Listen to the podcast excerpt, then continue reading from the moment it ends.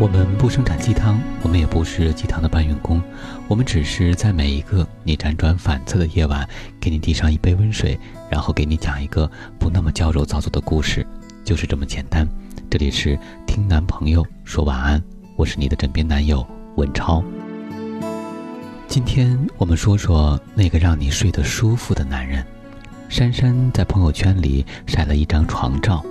他和 K 先生面对面相拥着睡觉的姿势，然后说：“这世界上没有比睡觉更舒服的事儿了。”下面几个熟悉他和 K 先生的朋友很配合的排队留言：“那得看和谁睡。”珊珊是我们这圈朋友里条件最优质的女孩，端庄大气，标准 S 型身材，美的传媒专业硕士毕业。找到工作后被派回国内，说话温柔，态度坚定。而 K 先生是一个生物公司的技术员，事业、长相都非常普通，还没珊珊高呢。当年追珊珊的人，光各种二代就能一周不重样，而他各种看不上人家，空床空窗好几年，最后把自己逛到迈入大龄女青年的年纪，开始恨嫁。大家都劝他别太挑，他倒是振振有词：“这些男人看过，我就不想和他们睡呀。”真是没白在美国待那么多年，你怎么这么外貌协会？要结婚对你好就行了，要什么帅哥啊？他居然还埋怨起来：“你们想什么呢？两个人过一辈子呢，晚上总得愿意抱着睡，而且睡得爽才行啊。”想想确实有道理。睡觉可能是另一半和我们能一起做的最多、最长时间的事儿了。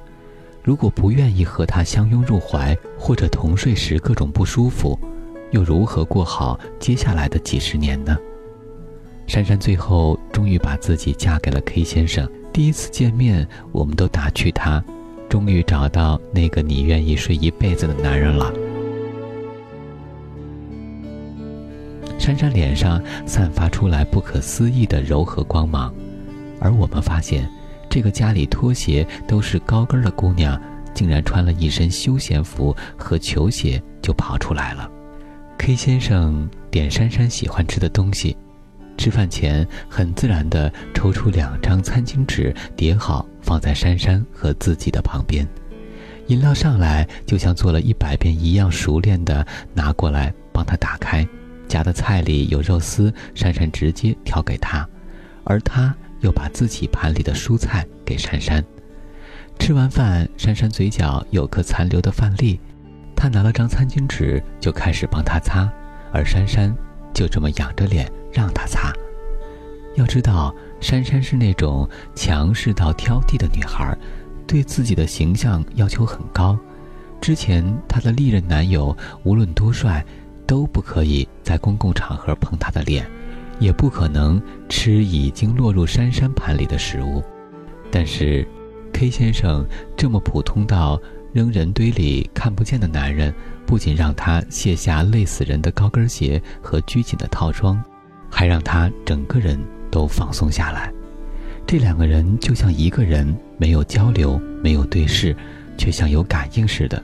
无论什么场景，都很清楚对方要什么，然后去配合。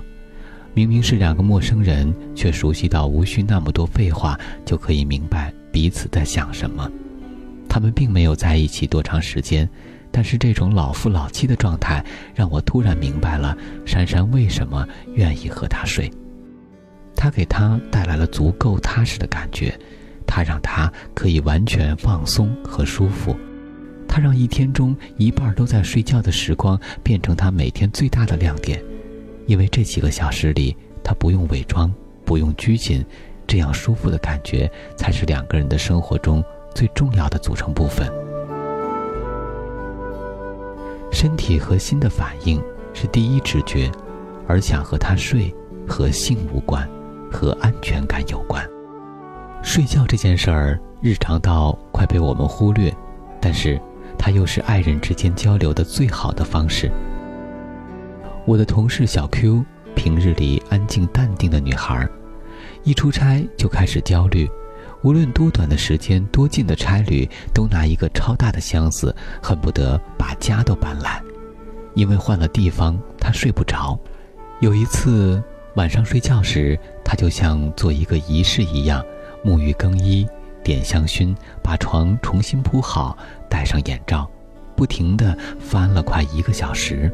实在不行，打了个电话给她老公，开始抱怨：床挺软。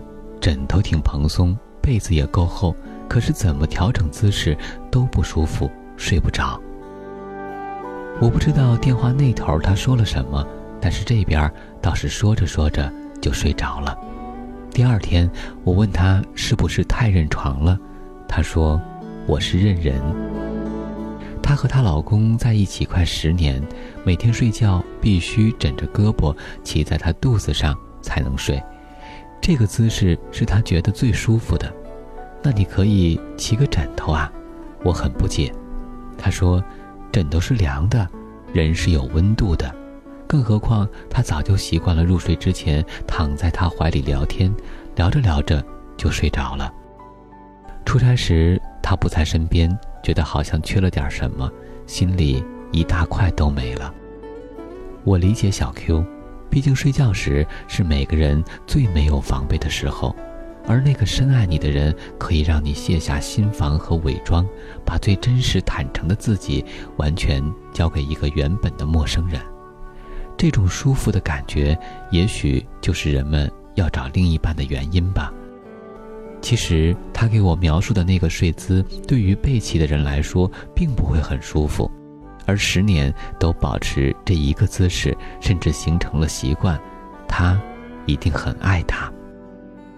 我见过她老公是一个五大三粗的糙汉子，戴条金链子就是黑社会大哥。但是听到他们这种相处的小细节，突然有种猛虎嗅蔷薇的感觉，那种对妻子的呵护和细腻，让我对这个男人充满了好感。小 Q 因为这个工作老要出差。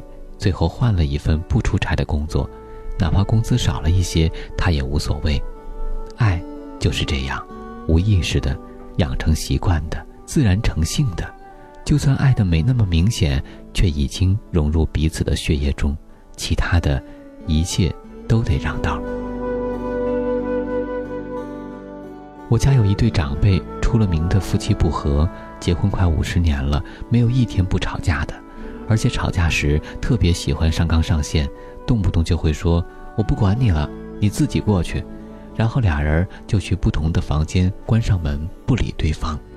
他们的孩子，也就是我姨妈，都非常想不明白，三观和日常生活没有一项是合拍的，这样的婚姻竟然维持了五十年，忍耐力真强。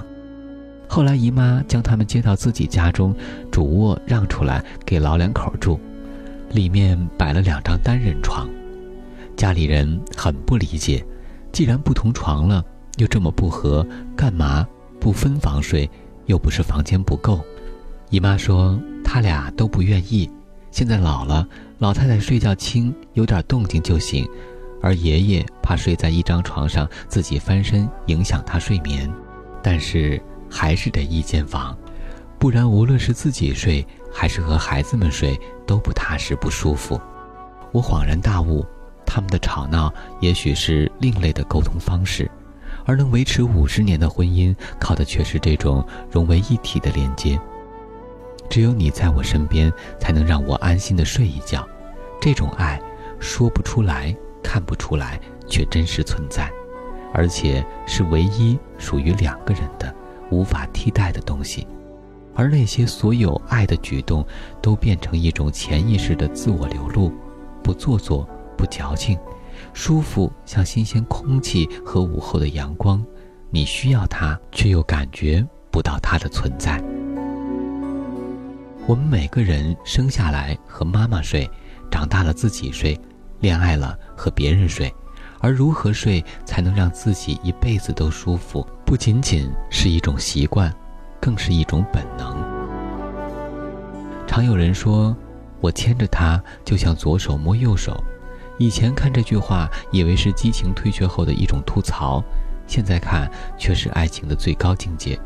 他的手就是你的手，他的体温就是你的体温。爱不就是这样吗？用生命在交换和供养。爱情和婚姻都是说不清楚的事儿，但是那些每个能享受到爱情带来蜜果的恋人，那些执子之手与子偕老的平常夫妻们，在陪伴了一生之后，总会发生一些变化。这种变化是我变成了你，而你变成了我，是每晚睡觉时拥抱时交换的体温和对方的那种。最安全、舒服的呵护，一个让你能够睡得舒服的人，这才是最昂贵和最值得的。我是今晚的主播文超，今天晚安故事的作者是刘喜汪。想要了解更多，可以关注我们的微信公众平台“男朋友 FM Boys FM”。我们在此月色浓妆伴你入眠，晚安。宝贝。